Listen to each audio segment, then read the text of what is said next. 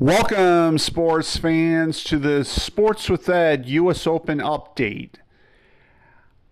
In quarterfinal action on the ladies' side yesterday, 17 seeded Maria Sakkari beat 4th seeded Karolina Pliskova 6 4 6 4 to advance to tomorrow's quarter, or today's quarterfinals, rather.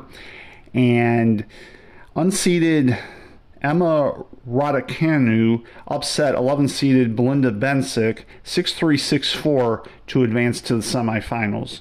With no American male or female tennis players left, if there are any more upsets, I will have them for you. Otherwise, I will be back with you at the conclusion of the tournament with both the men's and ladies' final scores. Stay tuned to Sports with Ed for further updates.